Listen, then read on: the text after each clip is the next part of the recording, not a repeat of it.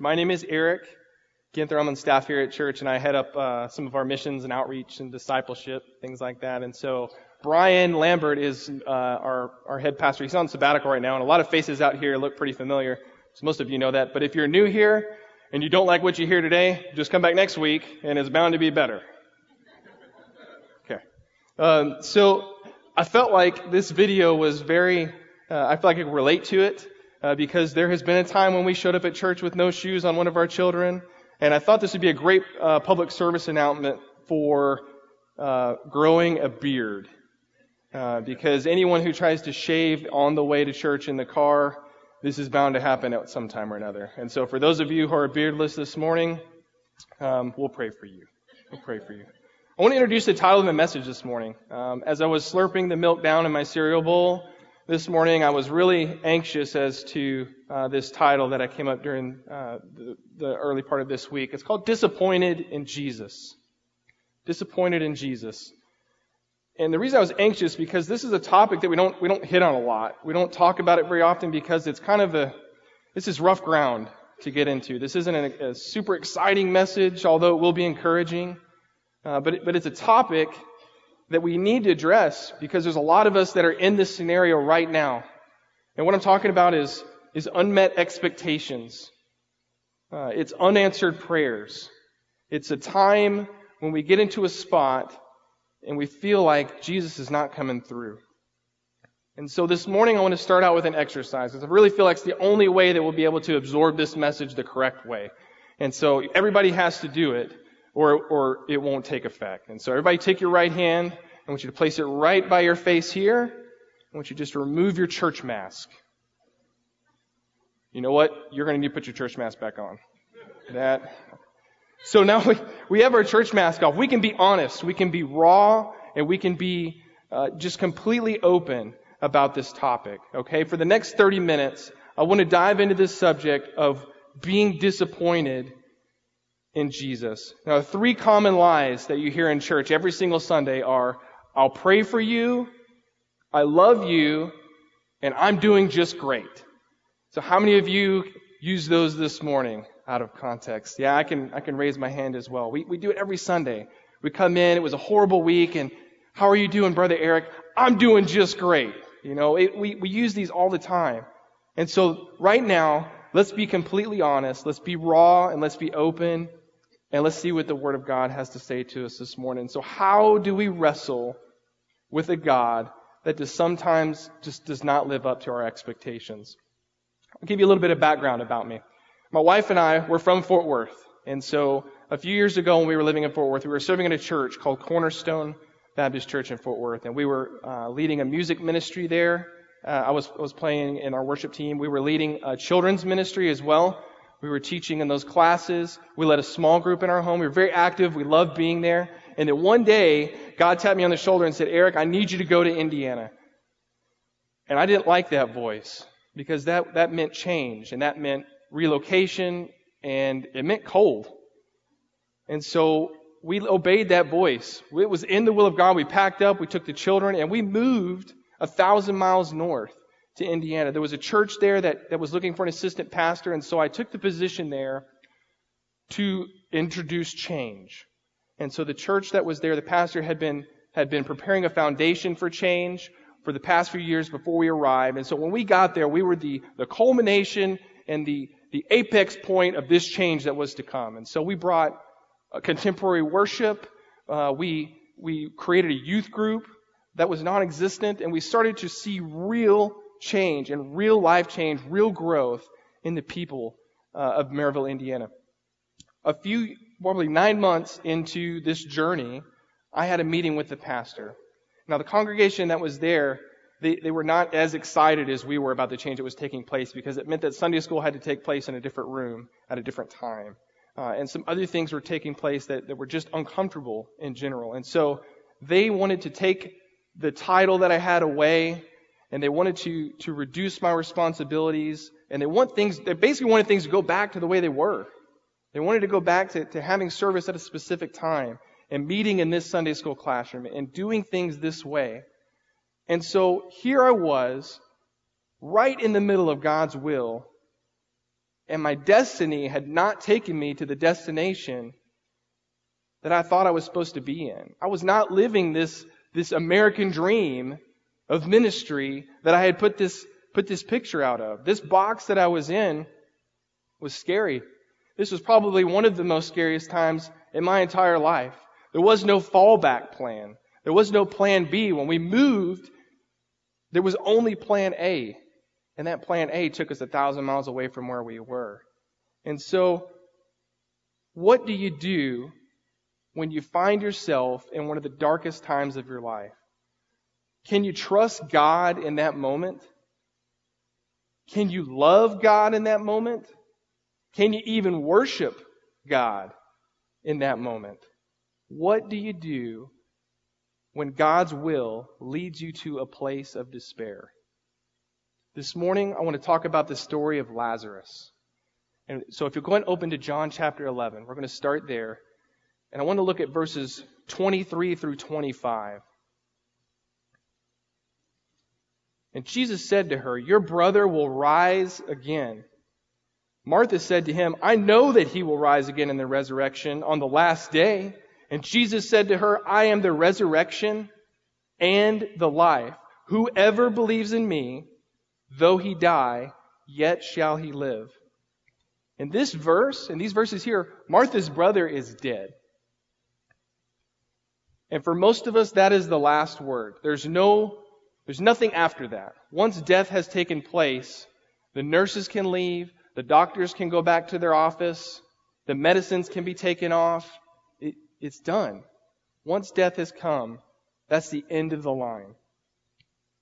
And so for us, Death is really commonplace. If you think about it, when you're driving in the car and, and a hearse passes right in front of you, we may feel bad for an instant. We may close our eyes and, and, and throw a shout out prayer to them, or we, we, we feel bad and we, we have those feelings that we wrestle with for a few moments, but as soon as the light turns green and we take off, that, that moment's past. It's not the same until it hits you, until it hits home, until it's someone you know. And that's exactly where Mary and Martha are right now in these verses. This is their brother that they've grown up with, they live with, they've worked with, and he's dead.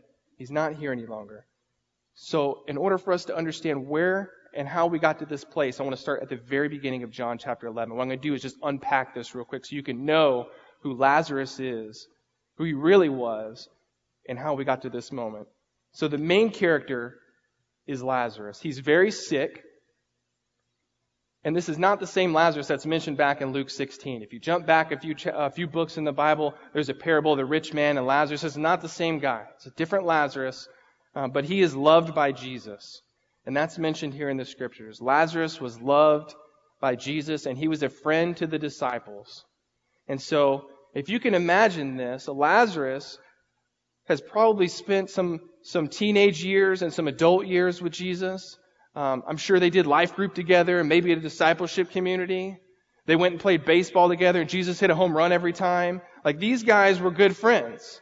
They loved each other. And Jesus,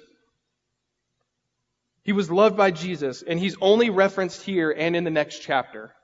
And so Lazarus uh, once he is raised from the dead, he's mentioned in chapter 12. And so in verse number 3, the sisters send word to Lazarus that to Jesus that Lazarus is ill, but they do not request for him to come specifically.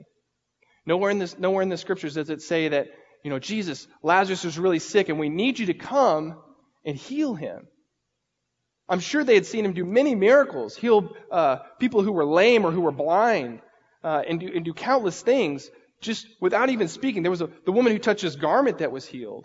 And so when they send word to Jesus, it's like sending word to a, a close loved friend. If I sent word to my mom that one of our kids was deathly ill, I wouldn't have to say, can you please come? I would know she's already on the way to the airport to come down now. This was the anticipation, this was the expectation that Mary and Martha had placed on Jesus. And I assume that the disciples when they got the word, thought the same thing. They thought, oh, Lazarus, he's our friend. He's loved by Jesus. He's deathly ill. Let's go. We need to go. But that's not what happened. In verse number four, it says But when Jesus heard it, he said, This illness does not lead to death. It is for the glory of God, so that the Son of Man may be glorified through it. If you have a pen, underline glory of God, because this sentence right here in this chapter is the thesis statement for everything that is to come. You can take this verse and apply it right now, right here today. Everything that goes on in our life, it is for the glory of God. That is the purpose for everything that happens today, tomorrow, and next week. This is what it's all about. And so the glory of God is the purpose for everything to come. And God has a plan and a purpose. Sometimes our circumstances, we wind up in a place, they don't add up. They don't make sense. Why are we here? I'm a Christian. Why would God put me in this, this predicament or this, this situation that seems impossible? Does he even care? Why me? And I wonder how many times the sisters said to each other, man, if Jesus would just show up, Lazarus would be, he'd be healed. He could go back to work. He could, he could eat with us. He could do these things that he used to do all the time and can't do anymore. If Jesus would just show up, this problem would be solved. And to complicate things even further, Jesus stayed two more days he didn't take off immediately. He didn't pack the bags and yell to the disciples to start the car and take off and go to Bethany. He waited two more days to take off and go see Lazarus, who was on his deathbed. This confused everybody. And if you, if you read through the scriptures and you read through Jesus and his words and, and his life, you'll see that everything Jesus does, most of the time is confusing. Jesus is very rarely just straightforward with people. It's always through a cryptic message or a parable or, or some kind of weird saying that the disciples can't wrap their head around. And so this is not really out of character for Jesus. Uh, so he waits two days and then departs for Bethany. And so when they go to take off and go back to Bethany, when I read through the scriptures, it makes sense. It makes sense. Jesus is going to go to Bethany. He's going to heal Lazarus. I know how the story goes. But the part that we always skip over, and I skip over when I was reading through this message, is that the chapter right before this, in chapter 10, Jesus is almost killed. He escaped just by the skin of his neck. The Jews had stones in hand ready to cast at Jesus and kill him, but he escaped. This is the place that he's going back to. This is, this is the town where Lazarus is. So this isn't a, a, an easy stroll back to his friend who he loved, who's, who's on his deathbed, he's going back into enemy territory. And the disciples know it, and Jesus knows it. He's going anyway. And so in, in verse number 11, it says, After saying these things, he said to them, Our friend Lazarus has fallen asleep, but I go to awaken him. The disciples said to him, Lord, if he has fallen asleep, he will recover. Now Jesus had spoken of his death, but they thought that he meant taking a rest and sleep. And then Jesus told them plainly, guys, Lazarus has died. He's dead. This is, this is classic Jesus. He, he gives them this, this phrase. They don't know how to digest it or what to do with it. And he says, guys, Lazarus is dead. And so we know that he's not popular with the Jews at this time. We know this is where he has to head anyway to see Lazarus, but he decides to take off anyway. And so this is, this is where we are. The very first verse we read, this is where we are, and Jesus arrives in Bethany, and he encounters both sisters, Mary and Martha, meets them right outside the city. And in verse 25, Jesus said to Martha, I am the resurrection and the life. He who believes in me will live, even though he dies. And moreover, or in whoever lives will believe and believes in me will never die. So Martha right here in this verse, she sees what Jesus is telling her as something that can only happen in the future. He who believes in me will never die. Lazarus is already dead. So the only way she digests this is that this is something that can only happen in the future. And she says, her first response in verse 24 is, I know he will rise again in the resurrection at the last day. I know when you come back again, Lord, that he'll come, he'll rise with everybody else. Of course. What you're making, what you're telling me makes complete sense. And in a sense, she was right. He will.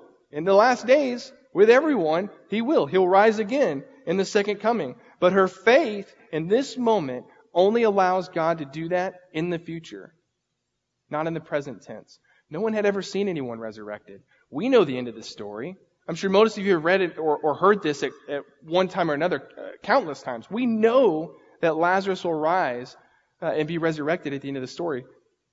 Mary and Martha and everyone else on the scene, they have no idea. They've never seen this done before. And so in her mind, Lazarus has to remain dead and wait for that day to come.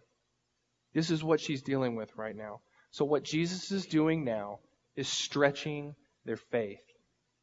He's taking what little faith they have and he's stretching it and molding it and perfecting it into something far greater than they could ever imagine. How many of you like to exercise? Yeah, me too. Yeah. So the part of exercise that I hate the most is stretching. It's not really the exercise, it's the stretch leading up to the exercise because it hurts. I don't want to be in pain before I even start the exercise. And that's what always happens. So it, it hurts and then it also exposes immediately how inflexible I am. Uh, when I was in elementary school, we had to do the sit and reach. Anybody ever remember how to remember doing that? So you had to sit on the ground and you had to reach between your legs and I could never get to my toes ever. But we would practice this every day. When you go to PE class, you would sit down and you would, you would do your stretches, and you would reach in between your legs. And she was, she was doing is preparing us because at the end of the year we had to take this physical test and you had to be able to reach so far. And so come the end of the year, if you had done it correctly every day, you would be able to reach further than you did when you initially started to do the stretch at the beginning of the year. So this is exactly what Christ is doing to their faith right now. Their faith began here. They were only able to see God in this box. They had put limitations on Christ and said, I have faith in Jesus. I have faith in God, but only in this square. There's no, Jesus has power over everything except death. No, once someone's died, how, there's no way he has power over that. And God is about to blow their minds in a few moments with what he has in store for them. So when we complete our exercises, it allows us to, or complete the stretches, it allows us to exercise easier. When God stretches our faith and puts us in a situation where our faith is going to be used, it's easier. Once we've, once we've encountered that situation, we've had our faith stretched, we can walk into that knowing that we have enough faith, we have a solid framework to walk through that scenario. This is what God is doing right now in this, in this scenario with Mary and Martha. Hebrews 12 and verse 2 describes Christ as the founder and the perfecter of our faith. And depending on what version you read, there's author and finisher. Uh, he is the one who is who has established our faith and is molding it and creating it into something new. He is the only reason for faith. So Jesus wants to see the tomb. We've come all this way. He's come into Bethany. He's encountered the sisters. There's sadness everywhere. People have come from miles to, to mourn with these women who have lost their brother. This is a big deal. And so Jesus wants to go and see the tomb. He wants to see where Lazarus has been laid. And so they take him. The whole crowd goes with. And so to set the stage here, this is pretty much your typical funeral. It's, he's been dead for four days but everyone's crying. Martha's crying, and Mary's crying. There are people who have come, family and friends, they're crying. Even Jesus is crying in this moment. This is a sad, sad day. There's a sect of people over here, and they're saying, look how, look how he loved this man. Look at the, re, the relationship that he had with Jesus, and look, look how he cries for him. He must have really loved this man. And then the other sect of people over here, they're kind of questioning what's, what's happening here. Isn't this the same Jesus who healed, who healed the blind man? Isn't this the same Jesus that healed that guy that couldn't walk? Man, if he'd have been here on time, I bet he could have healed this guy. I bet, I bet if he would have had different scenario and been able to be here on time, or, or if he'd have laid aside whatever he was doing and been here, man, I bet he could have healed Lazarus. And so Jesus asked for the unthinkable. And in this verse, he asked for the stone to be rolled away. And when I read this passage over initially, I skipped right over that part. And maybe you did too. But let me explain to you the significance of what is about to happen. Jesus is asked for a tomb of a man who's been buried for four days to be opened. Can you put that in present tense? Think of how much red tape and bureaucracy is involved in exhuming a dead body. There's a lot. You can't just go and dig up someone's body out of the ground. This is a huge deal. Jesus is asking, I'd like for you to open this tomb, please. I know this is sad. I know he's been dead for four days, but let's go ahead and open the tomb and see what's inside. And not only Lazarus is in there, there's many bodies in there. Who, who knows how many people, maybe someone just got buried in there after Lazarus. So there's someone even more fresh than he is in this tomb. And when they roll this stone away, Mary, uh, note that it's going to stink. This is going to smell really, really bad when we open this up. And in the Jewish culture, to touch something that was dead was considered defiling. And so I always, I was thinking, who was going to raise their hand and be the one to roll this stone away? No one signs up for that. And so Jesus asked, open this stone. He creates this, this awkward scenario. This is, this is, I call it classic Jesus. This is classic Jesus. He's creating an, a weird, awkward scenario, and he's just about to, he's about to blow everyone's mind. No one is prepared for what's about to happen. And so, Jesus, Jesus prayed outside the tomb. We're all the way down to verse 41. So they took away the stone, and Jesus looked up and said, Father, I thank you that you have heard me. I knew that you always hear me. But I said this for the benefit of the people standing here, that they may believe that you sent me. Jesus comes to us in the present tense to address a present need. He can bring life to the dead right there and then. He can bring hope in a hopeless situation immediately. And he can bring joy to mourning instantly. Jesus will always be the I am in our lives. Jesus said, I am the light of the world. He said, I am the bread of life, and I am the way, the truth, and the life, always in the present tense. Jesus never said, I used to be, or I'm going to be. Jesus says, I am, every time. And in times of darkness, he says that he is your light.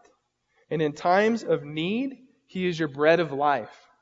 And in times of weakness, he is your vine. And when you are lost, He is your way. When you are confused, He is your truth. And if for some reason you feel that He is not doing what we expect Him to, it is because He has not chosen to. It's that simple. Isaiah 55 8, we use this verse a lot, but right here is so, so completely applicable. It says, His ways are not our ways, but it doesn't stop. It says they're higher. His ways are not our ways, they're higher. So whenever you think you've got fig- God figured out, this mysterious God that we worship, whenever you think you haven't figured out, you've got your, your brain wrapped around Him, think again. We haven't even scratched the surface of God. So we must recognize that God's timing is most of the time not our timing. And that's a really jagged pill for me to swallow. But remember this God is never late. Not once. Even when Lazarus was dead for four days, God's never late. And nothing limits him. Think about this. Sometimes when we get ourselves caught in these, these messes or these, these scenarios, we think, God will work if the situation was better, if something was different. If, if this hadn't happened, God would definitely be able to come in and work in this scenario. Or maybe if I just got my act together. It's probably me. Maybe if I did something different, if I was, if I was reading my Bible more, if I was praying more, man, God would really come down and, and He would really do something within this situation that I'm in. Nothing limits God. Nothing. Nothing you do, nothing your friends do, nothing the pastor does. There's absolutely nothing that limits God. Everyone at the tomb that day, they came to know that Jesus can intervene and change a situation completely if they only believe. It was the only condition placed in this scenario. In verse 26, Jesus asked her, He said, Do you believe this? What a simple question. Do you believe this? What I've told you, do you believe this? Do you believe I can, even if I did not come on time, the Hulu brother? Do you believe that I can? Do you believe I can, even if your brother has been dead for four days? That's, that hurts. Do you believe I can turn your mourning into joy? Martha, do you believe I am resurrection and life? Do you believe this? Earlier this week, uh, we were talking. Adam and I were talking in the office one day. We were doing real ministry work, and uh, we were we were talking. We were talking about the word believe. Have You ever thought about the word believe? Probably not. But this is what we do in ministry. We talk about weird words like this. So we talked about the word believe and what its connotations were and, and the meaning of it and how we can accurately use it in. And so it's such an odd word. It's abstract. It's unseen and it's actionless. But it's the key to opening life and death, light and darkness, hope and despair, and experiencing joy and sorrow. This word believe. We use it all the time. And the key to unlocking all of these is faith. An even crazier word that we use all the time. I love the definition for faith in Hebrews chapter 11. I think it's probably the most accurate description of what, what faith is. Um, and it's the substance, substance of things hoped for, evidence of things not seen. That's what the Bible describes faith as. Um, but I found a great quote by George Mueller, and he says, Faith does not operate in the realm of the possible. There is no glory for God in that which is humanly possible. Faith begins where man's power ends. That is really hard to put my mind around. To know that putting my faith in something, going through a scenario and coming out in the end, sometimes this scenario, when faith is involved, will only make sense in reverse. This situation will not make sense where I'm at now, 10 minutes from now, and maybe a year from now. I may have to have faith for a year to be able to look back and see where God had placed people and put pieces together. That is not easy to live in. But this is the mysterious God that we worship. This is who He is. This is how He operates. Look at this story. Martha and Mary waited for four days.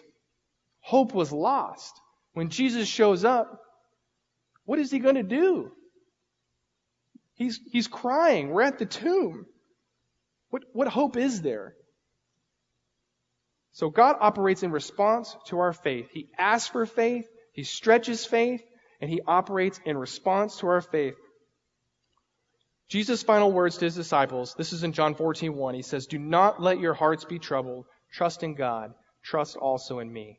He asked for that from us. He asked for us to place our, our unfailing trust in a mysterious God that we may not understand every bit and piece of how he's going to work. And I really think this morning that all of us can really easily identify with Martha. Right here where we're at today.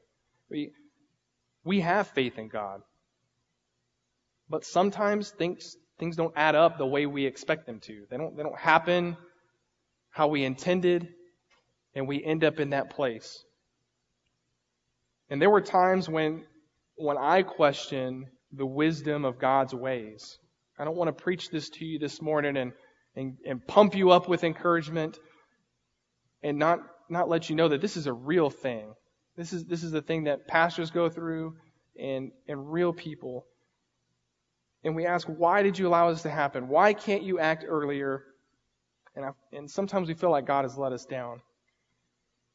A few years back, we lived in Dallas, and I was working for a, very credible company, making more money than I'd ever made in my entire life. And we had very nice cars. We had just built a brand new house. Um, and about nine months into that job, God took it away. I got laid off.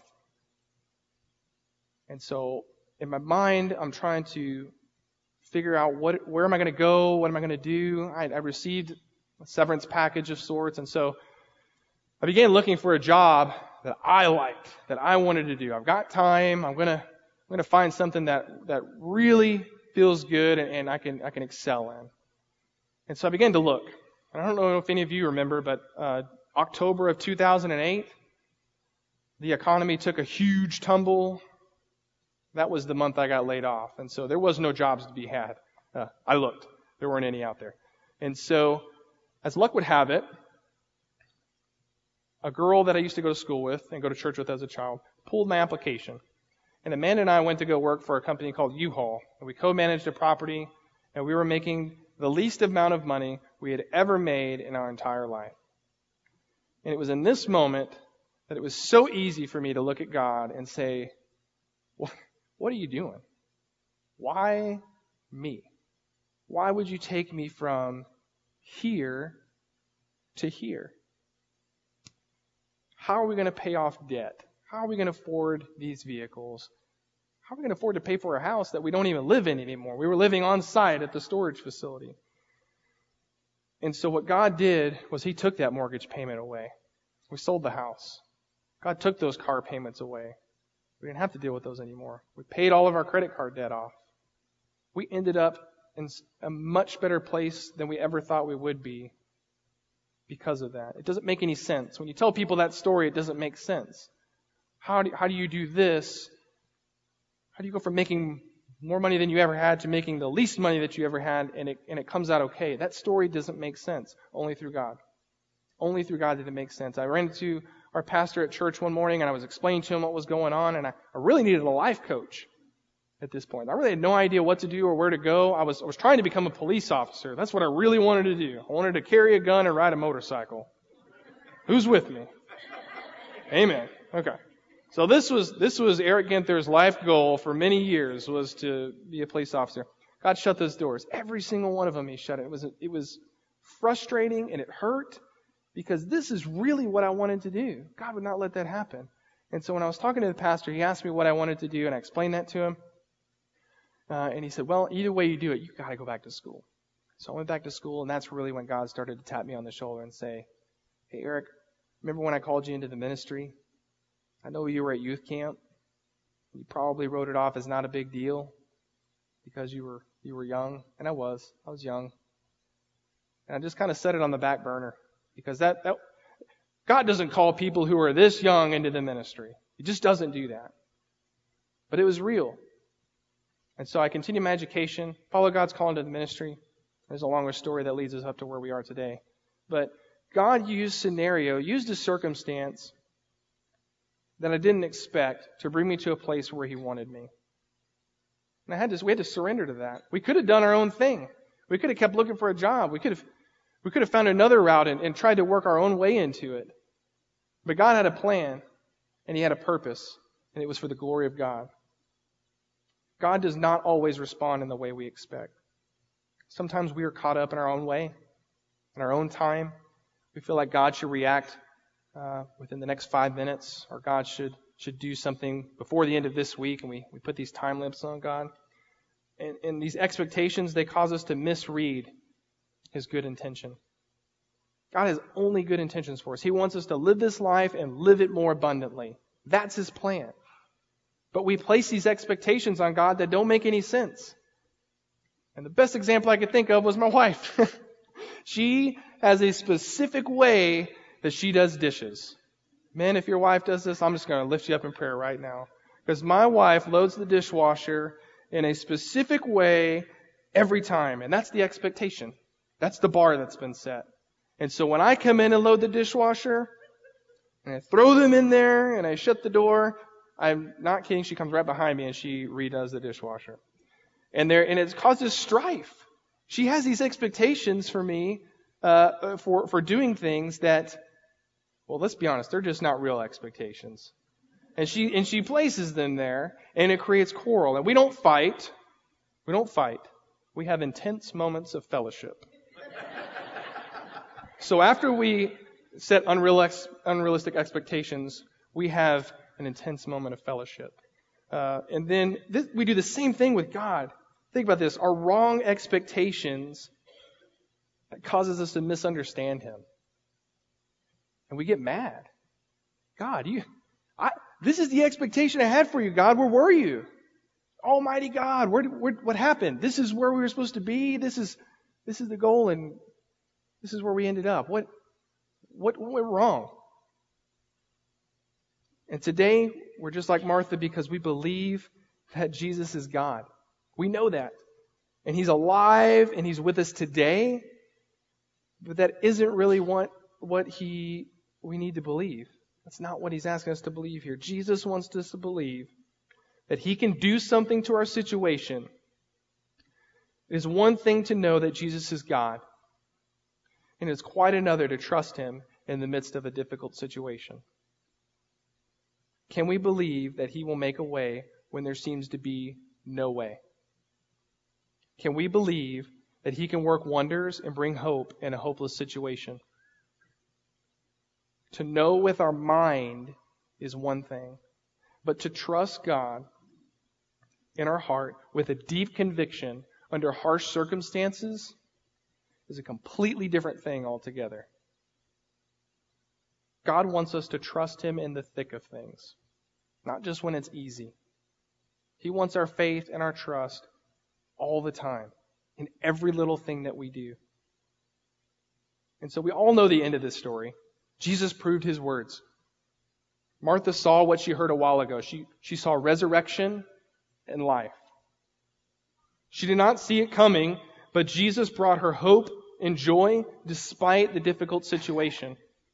And God's plan was good, although she didn't feel that way a while ago. A while ago, Lazarus was dead, and there was mourning and there was sorrow, but now there's not. So I have a question. Is it possible that God's love sometimes doesn't feel like love? I love my children. But when I discipline my children, or when I, or I correct them, or when I, when I apply love to them, sometimes it doesn't feel like love. Sometimes they don't have that same loving reaction back to me. And so, is it possible that sometimes God's love doesn't feel like love? The end result is that God has something so much better planned. Through this encounter, God revealed his glory, and many who visited that day were saved. That's uh, verse 45. There was relatives and friends and uh, family members that were there, and some of them received Christ that day because of what they saw. And in verse 45, it says, uh, Many of the Jews, therefore, who had come with Mary and had seen what he did, believed in him. More were ultimately blessed on this day because of one person's misfortune. I'm sure Lazarus would probably have a different take on it because he was the one who had to experience all of this. And think how much his faith was stretched. To be on your deathbed and waiting for Christ to come, and he never shows, and he died. We don't know what happened to Lazarus in those four days when he was dead. But when he walks out of the grave with grave clothes still on, you gotta believe that his faith was stretched further than anyone's has ever been stretched in the Bible. He was dead and now he's not. God did a crazy work. God did an amazing work in one man. Think of the story that he told. Anybody read, seen the movie Heaven is for Real or read the book? This guy was the walking proof of that. He, he was dead and now he's alive and he's telling the story. So this, this situation this trust in God, this will, this will always be true in our lives because in all things, God works for the good of those who love Him and who have been called according to His purpose. All of the power to resurrect, to bring back life, uh, to bring back life to the dead, and to transform and make new are in the hands of Christ. Jesus' last words to his disciples in Matthew 28, 18 and 19 was, All authority in heaven and on earth has been given to me. Therefore, go and make disciples of all nations. What more do we need? Christ has all of the authority here, in heaven, everywhere. He's in charge of it all. We don't have control over any of this. Jesus says, I am the resurrection and the life. And there's only one condition to receiving this promise, and that's you, that's, that you believe. That's it. It's the only condition. It's that simple. So in closing, believe he is the one who gives life to what you see is dead. Believe he is the one who can bring hope to what you see as hopeless. And believe he is the one who gives eternal life so you will never die. I don't know where you're at this morning. Uh, some of you uh, may be Christians and maybe have been for years. Some of you, this may be your first time ever to walk into church. And so let me roll the tape back real quick. Do you remember when he said, This sickness will not end in death? He wasn't just talking to Lazarus. Because right after that, he says, He who believes in me will live, even though he dies. And whoever lives and believes in me will never die. When he said whoever, he wasn't just talking to Lazarus or the people there. When he said whoever, he meant whoever. That includes us here today, right here and now. And so if this is a decision that you haven't made yet to believe, that's the only, that's the only requirement is to believe. And so this morning, maybe you're in a difficult trial. I don't know what it is. Maybe it's money, relationships. I, don't know. But we took our church mask off right when we started. Remember? So we're honest right now. And we're open. And we're going to be, we're going to be honest with God. So the response time this morning, I'll have a prayer team come and stand up here. They'll be here to pray with you, to, to listen to you. I don't know what, what you're going through right now, but if you're in a difficult trial, if you're in harsh circumstances right now, maybe you need to come and talk with God. Maybe you need to come and tell God, I'm disappointed in you. But I'm going to worship you anyway. Maybe that's the decision you have to make today, is to be, is to be honest. And I can't guarantee that there's going to be this emotional breakthrough. I can't guarantee that you're going to have this, this feeling when you express to God disappointment. There may be nothing. You may feel nothing. And that's okay. I can guarantee you, though, that He's listening. And He already knows.